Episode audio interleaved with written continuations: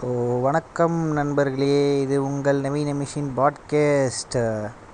So trekking episode முடிஞ்ச உடனே அடுத்த எபிசோடு உடனே டக்குன்னு இன்னொரு எபிசோடு போடுறேன்.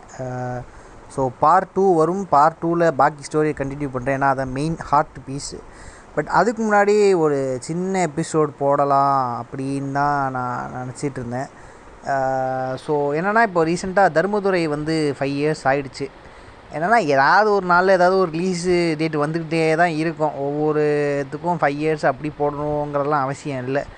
பட் பர்டிகுலராக இந்த படம் வந்து பார்த்திங்கன்னா பெரும்பாலுமே இந்த ஃபீல் குட் மூவிஸ் அப்படின்னு சொல்லும்போது தர்மதுரைங்கிற பேரை யாருமே பெருசாக யூஸ் பண்ண மாட்டாங்க. இன்ஃபேக்ட் நானுமே பெருசாக யூஸ் பண்ண மாட்டேன். ஏன்னா அந்த படம் வந்து ஒரு மனசில் அப்படியே ஓரமாக பதுங்கி இருக்கும். பட் பெருசாக ஒரு பொதுவெளியில் அதை சொல்ல மாட்டேன். அது ஏன்னு தெரியல நினப்பு வராது.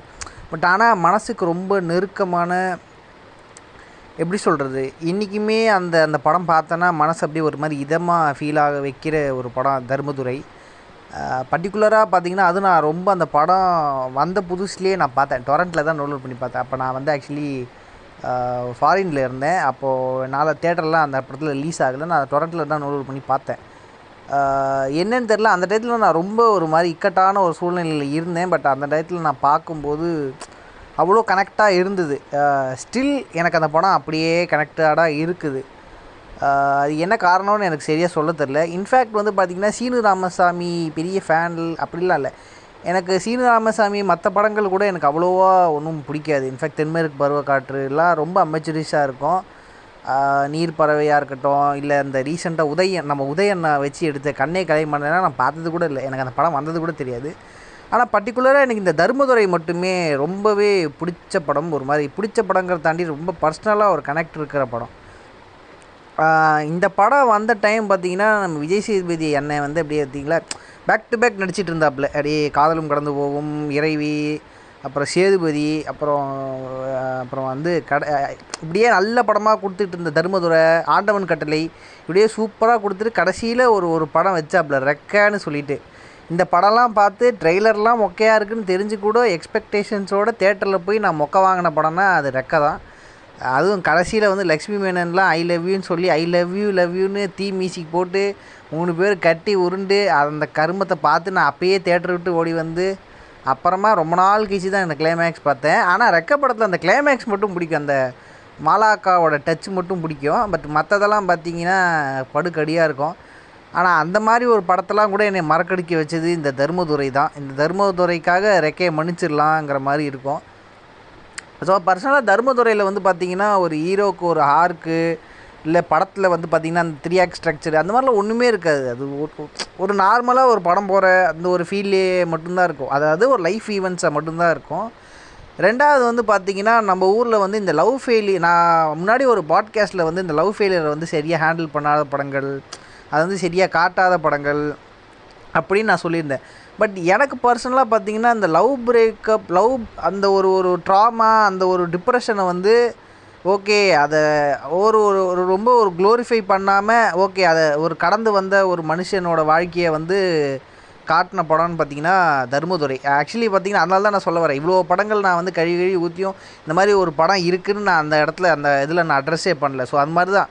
நம்மளுக்கு பெருசாக இந்த படம் நினப்புலையே வராது. ஆனால் மனசுக்கு ரொம்ப நெருக்கமாக இருக்கிற படம். அதாவது வந்து பார்த்தீங்கன்னா அந்த குடும்பத்தில் இருக்கீங்கன்னா ஒன்றா நம்பர் காவாலி பயல்களாக இருப்பாங்க. அதாவது தர்மனை தவிர்த்து பாக்கியெல்லாம் கெட்டவங்களாக தான் இருப்பாங்க. அது தமிழ் சினிமாவோட நேச்சர் அதாவது வந்து ஹீரோ வந்து ஒரு நல்லவர்னு காட்டணுன்னா அதை நீ ஹீரோ நல்லவர்னு காட்டுறது தண்ணி சுற்றி இருக்கீங்களே கெட்டவங்களாக காட்டுறது. பட் ஆனால் அந்த படத்தில் வந்து அது அவ்வளோ ஒரு ஒரு ஒரு ஃபோர்ஸ் பண்ண மாதிரி இருக்குது. ரொம்ப நேச்சுரலாக தெரியும். அவங்க வீட்டில் இருக்கவங்களே எவ்வளோ ஒரு மாதிரி காசு காசு மணி மைண்டடாக இருப்பாங்க. பட் தருமன் வந்து கொஞ்சம் அந்த காலேஜு அப்படின்னு படித்து வெளி வெளி உலகத்தை பார்த்ததுனால மேபி அப்படி இருக்கலாம். அந்த மாதிரி இல்லைனா அந்த மாதிரி வெளில வரலன்னா தர்மனும் அப்படி தான் இருந்திருப்பான் அப்படின்னு சொல்கிற மாதிரி கூட இருந்திருக்கலாம்.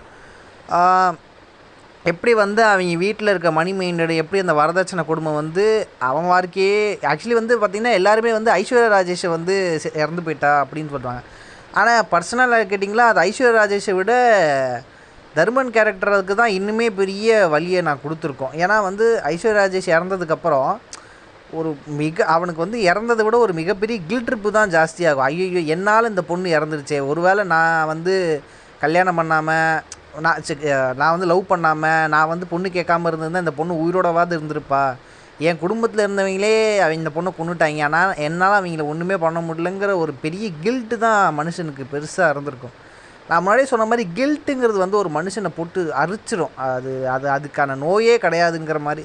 சரி அதுக்கான ஒரு மருந்தே கிடையாதுங்கிறதான் சொல்லலாம். அது நம்மளால் ஒரு உயிர் போயிடுச்சுங்கிற ஒரு ஒரு விஷயம் நம்மள நம் நம்மளால் ஒரு ஒருத்தவங்க இறந்துட்டாங்கங்கும் போது அதை விட ஒரு பெரிய மனுஷனுக்கு ஒரு பெரிய கில்ட்டுங்கிறது வேறு எதுவுமே இருக்காது. வாழ்நாள் ஃபுல்லாக அதை நம்மளை போட்டு அரிச்சிக்கிட்டே இருக்கும். ஏதோ ஒரு ரூபத்தில். அதே மாதிரி பார்த்தீங்கன்னா தர்மம் கேரக்டர் வந்து அவங்க அண்ணனுங்களை வந்து வந்த வேகத்தில் வெட்டி கொள்ளணும்னு நினப்பான். ஆனால் எப்படியும் அவங்க எஸ்கேப் ஆகிடுவாங்க ஆனால் அது நாள் வரைக்கும் ஆனால் ஒரு எனக்கு எந்த அந்த படத்தில் பிடிச்சதுன்னா அதுக்கப்புறமா அவங்க வீட்டில் இருப்பான். அவங்க அண்ணன் தம்பிலாம் இருப்பாங்க. ஆனால் வந்து திருப்பி கொலை பண்ணுங்கிற அவங்க அண்ணனை வந்து கொலை பண்ணணும்னு நினைக்க மாட்டான். ஏதோ ஒரு வகையில் அவங்க அண்ணனுக்கு அவங்கள வந்து தொல்லை கொடுக்கணும். அவங்கள ஏதாவது செய் அவங்கள ஏதாவது டார்ச்சர் பண்ணிக்கிட்டே இருக்கணும். அவங்கள தற்கொலை பண்ணி சாகணும். நினச்சிப்பான் பட் அதுவுமே ஒரு கட்டத்துக்கு மேலே அவன் பண்ண மாட்டான். ஏன்னா அது அவனுக்கு வராது. இன்பில்ட்டாகவே அவன் கேரக்டர் வந்து தாலிங்க பொழைச்சி போட்டோம் விட்டுடலாம் நமக்கு என்னங்கிற மாதிரியான ஒரு கேரக்டர் அவன். ப்ளஸ் அவங்க அம்மா அந்த மாதிரி ஒரு ரீசன்ஸ்னால சரி புண்ணாவைங்க ஏதோ பண்ணிட்டாங்க என் வாழ்க்கையை நீ சீரழிச்சிட்டாங்க ஆனால் நான் இங்கே நல்லா இருந்துட்டு போங்கடான்னு சொல்லிட்டு ஓடி போயிடுவான். இன்ஃபேக்ட் கடைசியில் வந்து காசை திருட்டோன்னு தெரிஞ்சதுக்கப்புறம் இவனாக வந்து கொடுக்க வருவான். அது எனக்கு நல்லா இருந்தது. ஆனால் அந்த கேரக்டர் வந்து பார்த்தீங்கன்னா ரொம்ப ஊர் போட்டு முத்தபர் புத்த ஒரு புனித ஆத்மா அந்த மாதிரி அவங்க ஒரு ஒரு க்ளோரிஃபை பண்ண மாட்டாங்க. அது ரொம்ப சட்டிலாக ஒரு நார்மல் மனுஷன் நமக்குள்ளேயே வந்து பார்த்திங்கன்னா நிறைய பேர் மேலே வெஞ்சன்ஸ் இருக்கும் கோவம் இருக்கும். கொல்லலாங்கிற அளவுக்கு இருக்கும். பட் ஒரு காலப்போக்கில் வந்து அதை மன்னிச்சு விட்டு அவங்கள விட்டுடுவோம். எதுக்கு இந்த தாய்லிங்களை போயிட்டு நம்ம இது தொல்லை பண்ணி நம்ம வாழ்க்கையை கேட்டுக்கிட்டு எனக்கு ஏதோ செஞ்சுட்டாங்க சரி நீ எங்கேயோ கடந்துட்டு போய் என்னவோ பண்ணி தொலை அவங்கள அவங்களுக்கு நல்லதும் பண்ண மாட்டோம் கெட்டதும் பண்ண மாட்டோம். நம்ம பாட்டி ஒதுங்கி போயிடுவோம். அது மாதிரி பார்த்தீங்கன்னா ஒரு ஐஸ்வர்யா ராஜேஷ் கேரக்டராக இருக்கட்டும் அந்த ஊரை காமிச்ச விதம் தமன்னாவோட கேரக்டர் இன்ஃபேக்ட் தமன்னா எனக்கு தெரிஞ்சு நவம்பர் ஸ்டோரி இந்த படம் எனக்கு இந்த படத்தில் தான் ரெண்டு பேரோட ரெண்டு பர்ஃபார்மன்ஸ் தமன்னாவோடது பிடிக்கும். பாக்கியெல்லாம் பார்த்தீங்கன்னா கமன்னா வந்து ஏதோ இந்த மேனிக்யூன் பொம்மை மாதிரி தான் காமிச்சு காமிச்சிட்ருப்பாங்க. அதுவும் சிறுத்த படம்லாம் உச்சக்கட்ட அப்ஜெக்டிஃபிகேஷன் அப்புறமா வந்து பார்த்திங்கன்னா சுராஜ் சொன்னதுக்கு வந்து தமன்னா வந்து பொங்குனாங்க எல்லாம் ஓகே பட் ஆனால் எனக்கு தெரிஞ்சு ஏன் வந்து அன்றைக்கி காமிச்ச கோவத்தை வந்து தமன்னா வந்து மற்ற படங்கள்லையும் சொல்லியிருக்கலாம். ஏன் ஏன் இப்படி ஆப்ஜெக்டிஃபை பண்ணுறீங்க ஒரு ஹீரோயின் கேரக்டர் பண்ணுறேன் கிளாமருக்கும் ஆப்ஜெக்டிஃபிகேஷனுக்கும் டிஃப்ரென்ஸ் இருக்குன்னு மற்ற படங்கள்லையும் அவங்க சொல்லியிருக்கணும். பட் பட் என்ன சொல்கிறது இது ஆணாகாதிக்க சமூகம். அது வந்து திரைப்படங்களுக்கும் நீங்கள் வந்து ஒரு ஹீரோயினாக டிமாண்ட் பண்ண ஆரம்பிச்சிங்கன்னா உங்களுக்கு கரியரே இருக்காதுங்கிறது தான் உண்மை. அதை பற்றி இன்னொரு நாள் பேச வருவோம். பட் அதை தாண்டி வந்து பார்த்திங்கன்னா அந்த தமன்னாங்கிற கேரக்டர் வந்து ஒரு ஒரு சேவியர் அது மாதிரி காமிச்சிருப்பாங்க. பட் பர்சனலாக எனக்கு கேட்டிங்கன்னா அது அது என்ன? பெண்களுக்கு வந்து இந்த சேவிங் சேவியர் தானே அவங்க. அவங்களுக்கு வேறு வேலையே இல்லையா? அவங்களுக்கு இவங்க ஆம்பளை வைங்க வந்து சீர்கட்டு வருவாங்க. அவங்கள காப்பாற்றுறது தான் வேலையான்னு ஒரு பக்கம் நம்ம ஒரு அப்படி ஒரு ஊம்பு ஊம்புனாலும் இந்த பக்கத்தில் வந்து ஓகே விஜய் சேதுபதி வந்து ஒரு ட்ரங்கர்டாக இருக்கும்போது தமன்னா வந்து ரொம்ப வந்து அன்பு போதிச்சு அப்படியே உன்னை திருத்துறது தான் வேலைன்னுலாம் இருக்காது. பட் அவங்க பா ஒரு ஒரு ஒரு கூட இருப்பாங்க. அப்படியே ஒரு சரி வா நீ நீ ஓகே நீ திசை கட்டு போகிற கூட வந்து இரு. நீ வந்து உனக்கு மனசுக்கு அதான் சா என் கூட இருக்கிறது நல்லா இருக்குன்னா என் கூட வந்து இரு. அப்படிங்க அப்படின்னு சொல்கிற ஒரு இட இடம் இருக்குது அதே மாதிரி அவன் திருந்துறதுக்கு ஒரு சான்ஸ் வரும்போது அதுக்கு ஹெல்ப் பண்ணுறதுன்னு ஒன்று இருக்குது ஸோ எனக்கு அது கொஞ்சம் பேலன்ஸ்டாக தெரிஞ்சுது. ரொம்பவும் அப்படியே வந்து நான் உன்னை காப்பாற்றுறேன் அப்படின்னு இல்லாமல் ஒரு மனுஷன் வந்து ஒரு ஒரு ஒரு மோசமான ஒரு மன ஒரு சூழ்நிலையில் இருக்கும்போது அவனுக்கு ஒரு அடைக்கலம் கொடுத்துட்டு நீ என் கூட இருன்னு சொல்கிறதுங்கிறது வந்து எனக்கு கொஞ்சம் இயல்பாக பட்டுச்சு. அந்த அந்த படம் பார்க்கும்போது. ஒரு மயக்கமன்ன மாதிரி எப்படியே வாழ்க்கையே ஆர்த்திக்காக தியாகம் செய்கிறதுல அந்த அந்த புளித்தித்தனங்கள்லாம் பண்ணாமல் இது கொஞ்சம் நல்லா இருந்தது. அது மாதிரி வந்து பார்த்திங்கன்னா தர்மம் வந்து அவன் வீட்டை விட்டு கிளம்பும் போது எங்கே ஓடி போகிறதுன்னு தெரியாமல் அவன் திருப்பி அவனோட பாஸ்ட் லைஃபுக்கு போவான். இது எனக்கு ஆக்சுவலி எனக்கு இது எனக்கு இது க எனக்கு வந்து அது ரொம்ப ஒரு மன மனுஷங்களோட மனநிலையாகவே பட்டுச்சு. ஏன்னா என்றைக்குமே நம்ம அதுவும் குறிப்பிட்டு இந்த லாக்டவுன் சமயங்களில் அதாவது வந்து எல்லாத்துலேயுமே டிஸ்கனெக்ட் ஆகி நம்மளுக்கு எல்லாருக்குமே அதுவும் குறிப்பாக எனக்கெல்லாம் லாஸ்ட் ஒரு ஒன் இயர் பார்த்தீங்கன்னா வாழ்க்கை எந்த நோக்க எதை எந்த திசையை நோக்கி செல்லுதுன்னு ரொம்ப ஒரு மாதிரி ஒரு ஒரு கிட்டத்தட்ட அந்த நில ஒரு தர்மனோட ஸ்டேட்டுக்கு போ அந்த அளவுக்கு போயிட்டேங்க மாதிரி எனக்கு ஃப்ரண்ட்லேயும் ஒன்றும் பார்க்க முடியல ப்ரெசண்ட்டும் நல்லா இல்லைங்கும் போது அடிக்கடி நான் பேக்கில் என்னோடய நல்ல நினைவுகளுக்கு மட்டும் தான் நான் தேடி தேடி அங்கே மட்டும் தான் அங்கேயே தான் நான் குடியிருப்பேன். பேக் எனக்கு என்னோட கடந்த காலத்தில் எது நல்லா இருந்ததோ அந்த அந்த காலங்களையே யோசித்து யோசித்து யோசித்து நாளை கடத்திட்டே இருப்பேன். தர்மனும் அப்படி தான் அவனுக்கு போக இடம் இல்லை. எங்கே போய் என்ன பண்ணுறதுன்னு தெரியலங்கும் போது அவன் கடந்த காலத்துக்கு போயிடுவான். அது நம்மளுக்கு கடந்த காலங்கும் போது எல்லா காலமும் நம்மளுக்கு நல்லா இருக்குன்னு சொல்ல முடியாது. ஒரு குறிப்பிட்ட பீரியட் நம்ம வாழ்க்கையில் வசந்த காலமாக இருக்கும். அந்த வசந்த காலத்தை நோக்கி தர்மம் போகிறாங்கும்போது அங்கே போய் இருக்கான். அவன் பெஞ்சில் போய் உட்காந்துருக்கான் இன்னும் சொல்ல போனால் எனக்கு நைன்டி சிக்ஸில் காட்டின அந்த நாஸ்டாலஜிக் அவ்வளோ நாள் நாஸ்ட் படம் ஃபுல்லாக நான் காட்டின நாஸ்டாலஜிக் ஃபீலிங் கூட எனக்கு தர்மதுரையில் வந்து அவன் ஒரு குறிப்பி ஒரு ரெண்டு மூணு ஷாட்டு தான் இருக்கும். அவங்க போய் அவன் போய் பெஞ்சில் உட்காந்துருக்குறது எனக்கு அதுவே ரொம்ப ஒரு மாதிரி ப்ளசண்ட்டாக இருந்தது. அவன் போய் அந்த பெஞ்சில் உட்காருறது அந்த பியூனை போய் மீட் பண்ணுறது அங்கேருந்து அவன் காலேஜ் லைஃப்பை போய் பார்க்குறது நான் இங்கே தான் சந்தோஷமாக இருந்தேன்னு சொல்லி அவன் காலேஜ் லைஃப்பை ஆனால் காலேஜ் லைஃப் கொஞ்சம் ஒரு அவ்வளோ இன்ட்ரெஸ்டிங்காக இருந்ததுன்னு சொல்ல முடியாது. பட் ஓகே அந்த கதைக்கு அது நல்லா இருந்ததுங்கிற மாதிரி காட்டலாம். இன்னும் சொல்லப்போனால் எனக்கு அந்த படத்தில் என்ன ஆச்சரியம்னா விஜய் சேதுபதி ஷேவ் பண்ணிட்டு உண்மையிலே ஒரு காலேஜ் ஸ்டூடெண்ட்டாக கன்வின்சிங்காக இருந்தார். எனக்கு அவனில் கூட பார்க்கும்போது கூட கொஞ்சம் காமெடியாக இருந்தது. பட் உண்மையிலே தர்மதுரையில் பார்க்கும்போது அந்த ஒரு ஒரு ஏஜ் டிரான்ஸ்ஃபர்மேஷன் வந்து அந்த ஒரு கட்ட மீசை வச்சோடனே ஒரு ஒரு கிராஜுவேட் ஒரு டாக்டரு கொஞ்சம் தாடி வளர்ந்தோம் கொஞ்சம் வயசான ஆள். அதே மாதிரி கொஞ்சம் மீசையை ஷேவ் பண்ணோன்னே எனக்கு உண்மையிலே அது காலேஜ் ஸ்டூடெண்ட்டாக ரொம்ப கன்வின்சிங்காக இருந்தது அந்த தர்மதுரையில் பார்க்கும்போது. அதே மாதிரி காலேஜில் வந்து அவனை போ அவனை போய் சண்டை போடுறது அந்த மாதிரி ஒரு சாருக்காக போய் சண்டை போடுறது நான் எந்த நான் வந்து தர்மம் கேட்டகிரி கிடையாது. நான் வந்து அந்த சாரை கலாய்க்கிற கேட்டகிரி தான். ஸோ அதனால் வந்து அது எனக்கு அவ்வளோ கனெக்டடாக இல்லை. ஏன்னா இவங்க கொஞ்சம் நல்லா படிக்கிறவங்க. அதெல்லாம் எனக்கு பார்க்கும்போது ஓகே ஓகே நம்ம இவங்க இவங்க ஃபஸ்ட் பெஞ்சில் உட்காந்துருப்பாங்க போல இருக்கு. நமக்கு எனக்கு இவங்களுக்கு என்ன சம்மந்தங்கிற மாதிரி தான் இருந்தது. ஆனாலும் இப்போ ஆக்கும்போதுமே ஓகே நம்மளுமே ஒரு நல்லா படிக்கிற புளுத்தி அந்த ஃபஸ்ட் ரேங்கர் புளுத்தியாக இருந்திருக்கலாமோ அப்படின்னு எனக்கு ஒரு ஆசை வந்தது. அது மட்டும் இல்லாமல் அந்த ஒரு இவன் தர்மம் வந்து ஒரு ஹாஸ்பிட்டல் கிளினிக்லாம் திறக்கும்போது அந்த இவர் ராஜசேகர் ஆக்டர் இருக்கார்ல அவர் காமராஜர் அந்த ப்ரொஃபஸர் வந்து இவனை போய் பார்க்கும்போது அவர் போய் அவர் வந்து நீ என் கூட என் ஸ்டூடெண்ட் தர்மம் தானான்னு தெரியல பட் தர் உங்களை நீங்கள் தான் தோணுதுன்னு சொல்கிற இடம் அதெல்லாம் ரொம்பவே நல்லா இருந்தது. அதே மாதிரி தர்மம் போய் அந்த இன்னொரு ஃப்ரெண்டு தமன்னா தத்து இன்னொரு ஹீரோயின் பேர் கூட தெரில. அவங்க போய் பார்க்கும்போது அவள் இறந்துட்டான்னு சொல்லும்போது அவளை அப்படியே நினச்சிக்கிட்டே அவள் இருக்கிற மாதிரி கற்பனை பண்ணிக்கிட்டு அந்த வீட்டை விட்டு வெளில வர்றது. அதெல்லாம் ரொம்ப ஒரு மாதிரி எப்படி சொல்கிறது அது என்ன ஃபீலிங்னு சொல்ல தெரில பட் உண்மையிலே அந்த இடத்துல என்னன்னு தெரில தர்ம நம்மலாம் த அந்த ஒரு கத்தாசிஸ் மாதிரி தர்மனாக நம்ம ஃபீல் பண்ணி அது அவன் வாழ்க்கையை எப்படி க- எப்படி வாழ்ந்தவன் எப்படி வாழ்ந்திருக்க வேண்டியவன் பாரு இப்போ இப்படி கடக்கிறான்னு அந்த நம்ம நம்மளுக்கே அந்த ஒரு ஃபீலிங் வந்து அந்த எமோஷன் நம்மளை கடத்துகிற இடம்லாம் ரொம்ப அருமையாகவே இருக்கும். அது மட்டும் இல்லாமல் ஸோ இதுக்கு மேலே அந்த படத்தை ரொம்ப டீட்டெயிலாக அனலைஸ் பண்ண வேணாம். அது என்ன நிறையா நடந்திருக்கும் எல்லாம் நடந்திருக்கும்னு. பட் எல்லாத்தையுமே தாண்டி அந்த படம் சொல்ல வர்றது ஓகே எது வேணால் நடக்கட்டும் பட் வாழ்க்கையில் அடுத்த கட்டத்துக்கு போய் ஏதாவது ஒன்று செஞ்சு நம்ம வாழ்க்கையை சரிப்படுத்திடணும். ஒரு கஷ்டகாலம் வந்தால் அதில் கொஞ்ச நாள் இருப்பு அதில் கஷ்டப்படலாம் ஓகே பட் ஏதோ ஒரு விதத்தில் நம்ம வாழ்க்கையை நம்மளே சரி செஞ்சுக்கணும். இன்ஃபேக்ட் சொல்லப்போனால் அவன் அடிபட்டு கிடக்கும்போது கூட ஹாஸ்பிட்டலில் போய் அவன் ஊசி போடுவான். அந்த படம் முடியும் போதே ஒரு மாதிரி ஒரு எதமான ஃபீலிங் இருக்குது ஓகே வாழ்க்கையில் எல்லாம் சரியாயிடும். எல்லாம் ஓகே கடந்து போயிடும். அப்படின்னு நம்மளுக்கு ஒரு சொல்கிற மாதிரி ஒரு இடமா இருக்கும் அங்கே. அதுதான் லைக் எப்படி சொல்கிறது ஸோ கேட்குற லிசனர்ஸ் யாராவது வந்து தர்மதுரை பார்க்கலன்னா போய் கண்டிப்பாக பாருங்கள் ஸோ பார்க்க வேண்டிய ஸோ அதே மாதிரி பார்த்தீங்கன்னா எப்படி வந்து ஒரு கிராமத்துலேருந்து படிச்சுட்டு போன ஒரு டாக்டரோட இம்பா ஒரு ஒரு கிராம சூழலில் வந்து விஜய் சேதுபதி வந்து அப்படி மதிப்பாங்க. அதாவது வந்து அவன் அந்த ஒரு புரோக்கன் சுச்சுவேஷன் போகிறதுக்கு முன்னாடி வந்து பார்த்திங்கன்னா அவனோட மதிப்பு மரியாதை வந்து அப்படி இருக்கும். அவங்க அண்ணங்காரங்க அவ்வளோ நாள் ஊரில் இருந்திருப்பாங்க கந்துவட்டி பிஸ்னஸ் பண்ணுவாங்க எல்லாம் பண்ணுவாங்க. ஆனால் அவங்களுக்கு ஒரு அவங்களுக்கு கிடைக்கிறத விட பல மடங்கு மரியாதை அவனுக்கு கிடைக்கும். ஏன்னா வந்து அவன் டாக்டருங்கிறனால ஏன்னா பொதுவாகவே நம்ம ஊரில் வந்து பார்த்தீங்கன்னா ஊர் சைட்லலாம் வந்து பார்த்தீங்கன்னா படித்தவங்களுக்கு வந்து ஒரு ஒரு மரியாதைங்கிறது நீங்கள் வந்து ஒரு நீங்கள் வந்து ஆயிரம் விஷயம் பண்ணுங்கள் நீங்கள் கிராஜுவேட்டுன்னு சொல்லுங்கள் அது ஒரு பிற்படுத்தப்படுகிற சமூகத்துலேயும் சரி. இன் இன்ஃபேக்ட் தான் நாங்கள் தர்மதுரை வந்து படத்தை வந்து பார்த்திங்கன்னா ஒரு இளைஞர் ஜாதிக்காரராக தான் இருப்பாப்புல.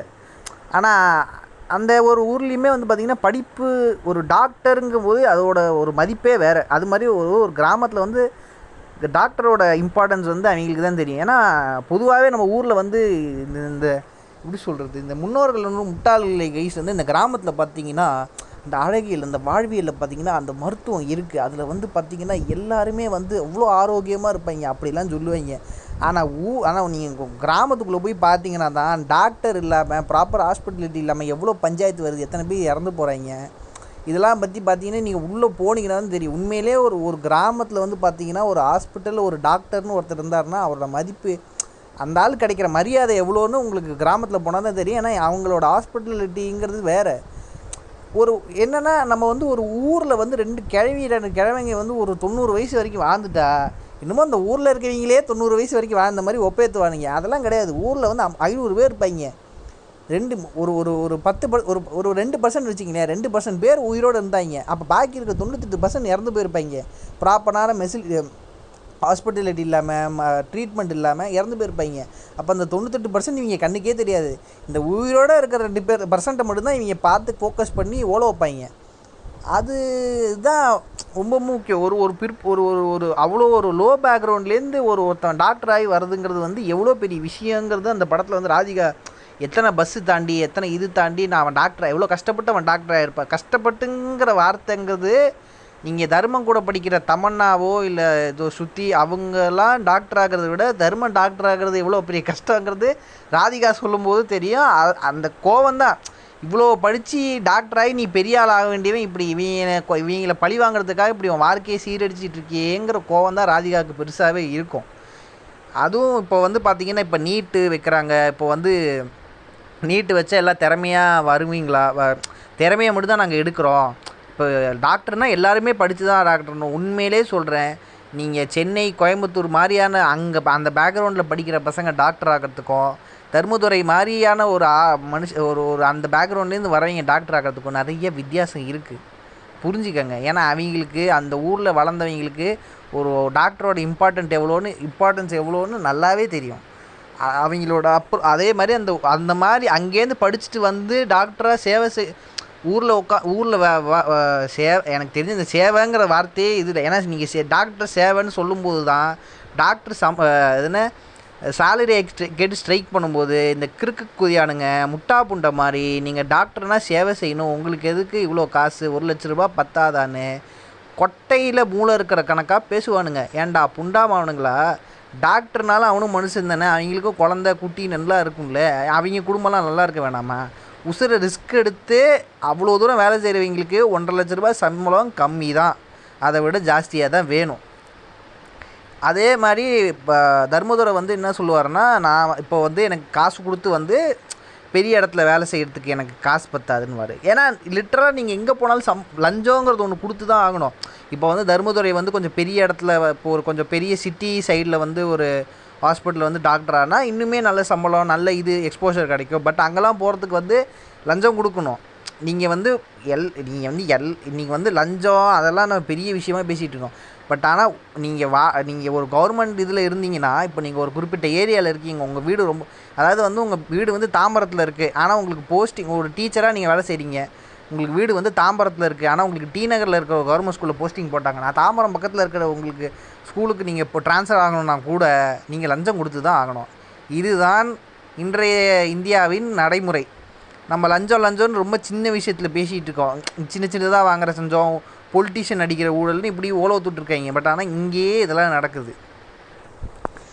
அது மட்டும் இல்லாமல் விஜய் சேதுபதி பார்த்தீங்கன்னா அந்த ஒரு ஒரு அதுதான் சொல்கிறேன் ஒரு காலேஜ் பையனாக அந்த இடத்துல ஒரு துரு துருன்னு இருப்பாப்புல கொஞ்சம் மெச்சூர்டாகி அது ஒரு ரொம்ப சி ஒரு கெட்டப் சேஞ்செல்லாம் கூட பெருசாக இருந்திருக்காரு நடுவகடு எடுத்து சீவி அந்த ஒரு கட்ட மீசை மாதிரி வச்சிருப்பாப்புல பட் ஆனால் ரொம்ப மெச்சூர்டாக தெரிவாப்புல அந்த ஒரு காலேஜ் பையன்லேருந்து இந்த ஒரு ஒரு எப்படி சொல்கிறது ஒரு மெச்சூர்டான ஒரு டாக்டர் மாதிரி தெரிஞ்சிருப்பாப்புல உண்மையிலே ஒரு டாக்டராக கன்வின்ஸ்டாக இருந்திருப்பாப்புல அதை விட முக்கியமான விஷயம் பார்த்தீங்கன்னா அந்த ஒரு சீனு ராமசாமி வந்து லைப்ரரியனாக இருப்பார். ஐஸ்வர்யா ராஜேஷ்ட வந்து என்னம்மா உங்கள் ஹஸ்பண்ட் உள்ளே வர மாட்டாரா எழுத படிக்க தெரியாதா?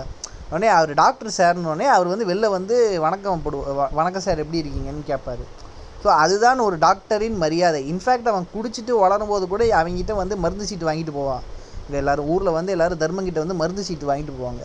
ஸோ ஒரு டாக்டரின் தேவை எவ்வளோ நம்ம நாட்டுக்கு தே நம்ம ஒரு டாக்டரின் சேவை நாட்டுக்கு எவ்வளோ தேவைங்கிறது கொரோனாக்கு அப்புறம் எல்லாருக்குமே தெரிஞ்சிருக்கும். ஆனால் வந்து ஒரு ஒரு ஒரு ஒரு ஒரு இந்த மாதிரி ஒரு லோயர் பேக்ரவுண்ட்லேருந்து பசங்க படித்து மேலே வந்து டாக்டர் ஆகிறது எவ்வளோ முக்கியம்? அதை விட முக்கியம். நீட்டு கீட்டுன்னு எதுக்கு இங்கே எவ்வளோ இவ்வளோ பேர் நீட்டு வேணான்னு கத்துறோங்கிறதுக்கு இதை விட ஒரு பெரிய எக்ஸாம்பிள் வேணவே வேணாம். இந்த த இந்த மாதிரி ஒரு ஒரு ஒரு தாழ்த்தப்பட்ட சமூகத்திலையோ இல்லை ஒரு ஒரு ஒரு பெரிய பொருளாதார இது இல்லாமல் ஒரு படிச்சுட்டு வர பசங்க மேலே வர வர தான் எல் ஒரு- ஒரு ஒரு ப்ராப்பரான எக்கோ சிஸ்டம் இங்கே க்ரியேட் ஆகும். எல்லாருமே ஒரு ஒரு உயர்த்த ஒரு ஒரு மேட்டுக்குடி சமூகத்துலேருந்து மட்டும் ஒருத்தவங்க டாக்டர் ஆகிட்டே வந்துருந்தாங்கன்னா அவங்களுக்கு கீழே இருக்கிறவனை எப்படி அப்ரோச் பண்ணணும்னு தெரியும். அங்கே எப்படி போய் அவங்க வேலை செய்யணும்னு தெரியும். அப்போ அங்கே இருக்கவங்க எப்படி ப்ராப்பரான ஒரு ஒரு ஹாஸ்பிட்டாலிட்டி எல்லாம் அவங்க அவங்களால எப்படி கொண்டு வர முடியும்? ஊர் ஊரில் தேனி திண்டுக்கல் மதுரைன்னு பூரா இருக்கிற கிராமத்தில் வடக்க மட்டும் படிச்சுட்டு வடக்கம் போய் அவங்க உட்காந்துட்டு இருந்தானா அவனுக்கு இந்தியும் அவனுக்கு தமிழும் புரியாது ஒரு மயிரும் புரியாது. அவன் போய் என்னட்ட ட்ரீட்மெண்ட் பார்த்து பிடுங்குவான்? ஸோ ஆத்திரங்கள் வருது மக்களே. பாத்திரங்கள் வருது. அதை போக பார்த்தீங்கன்னா அந்த மக்க கலங்குது இப்போ பாட்டாக இருக்கட்டும் அது இன்றைக்குமே சவையாக இருக்கும். எனக்கு என்ன ஆச்சரியம்னா இந்த படத்தில் வந்து உங்களுக்கு யுவன் சங்கர் ராஜா தெரியவே மாட்டார். தருமதுரை நீங்கள் யுவன் சங்கர் ராஜா ஆல்பம்லாம் பேசும்போது எல்லோரும் வந்து கட்டுறது தமிழ் தீனா அப்புறம் வந்து பருத்தி வீரன் இப்படி நிறையா படங்களை பில்லா அப்படி பேசுவாங்க. ஆனால் யாரும் பெருசாக தருமதுரையை நோட்டீஸ் பண்ண மாட்டாங்க. என்னென்னா ஒரு மியூசிக் டைரக்டர் வந்து இந்த படத்தை உங்களுக்கு தெரி உங்களுக்கு யுவன் சங்கர் ராஜாங்கிற ஒரு மனுஷன் வந்து இந்த படத்தில் தெரியவே மாட்டார். ஏன்னா யுவன் சங்கர் ராஜாவோட ட்ரேட் மார்க் எதுவுமே இந்த படத்தில் இருக்காது. பேக்ரவுண்ட் ஸ்கோர்லாம் அவ்வளோ ஒரு ஒரு பேக்ரவுண்ட் ஸ்கோர் இருக்கிறதே ஒரு ஃபீல் ஆகாது அதுதான் ஒரு நல்ல மியூசிக் டைரக்டருக்கு அடையாளமாக நான் சொல்லுவேன். ஏன்னா அந்த அந்த அது ஒரு ஒரு ஒரு அந்த படத்தில் ஒரு ஒரு மலையில் வந்த ஒரு ஒரு ப்ரீஸ் மாதிரி அப்படியே அந்த மியூசிக் அப்படியே ஃப்ளோ ஆகும். பாட்டாக இருக்கிறதும் சரி. எனக்கு தெரிஞ்சு மக்கள் கலங்குது அப்போ பாட்டு தான் ரொம்ப ஹிட் ஆச்சு. பட் ஆனால் மற்ற பாட்டெலாம் காலேஜில் ஒரு பாட்டு வரும். அப்புறம் வந்து எந்த பக்கம் பாகும் எந்த பக்கம் சாங்காக இருக்கட்டும். அதுக்கப்புறம் ஆண்டிப்பட்டி சாங்காட்டு இதெல்லாம் ரொம்ப ஒரு யுவன் சங்கர் ராஜா பாட்டு மாதிரியே உங்களுக்கு இருக்காது. அந்த அந்த அளவுக்கு ஒரு அவ்வளோ இதுவாக இருக்குது இன்ஃபேக்ட் ஆண்டிப்பட்டியில் நான் இன்னி வரைக்குமே பிளேலிஸ்ட்டில் நான் ஸ்பாட்டிஃபை ஒரு பிளேலிஸ்ட் வச்சுருக்கேன். அந்த பிளேலிஸ்ட்டில் இன்னுமே இருக்குது அது போக பார்த்தீங்கன்னா வேறு லைக் இன்ஃபேக்ட் சொல்ல போனால் சீனு ராமசாமி எடுத்த one of the only one master பீஸ்னால் இதுதான்.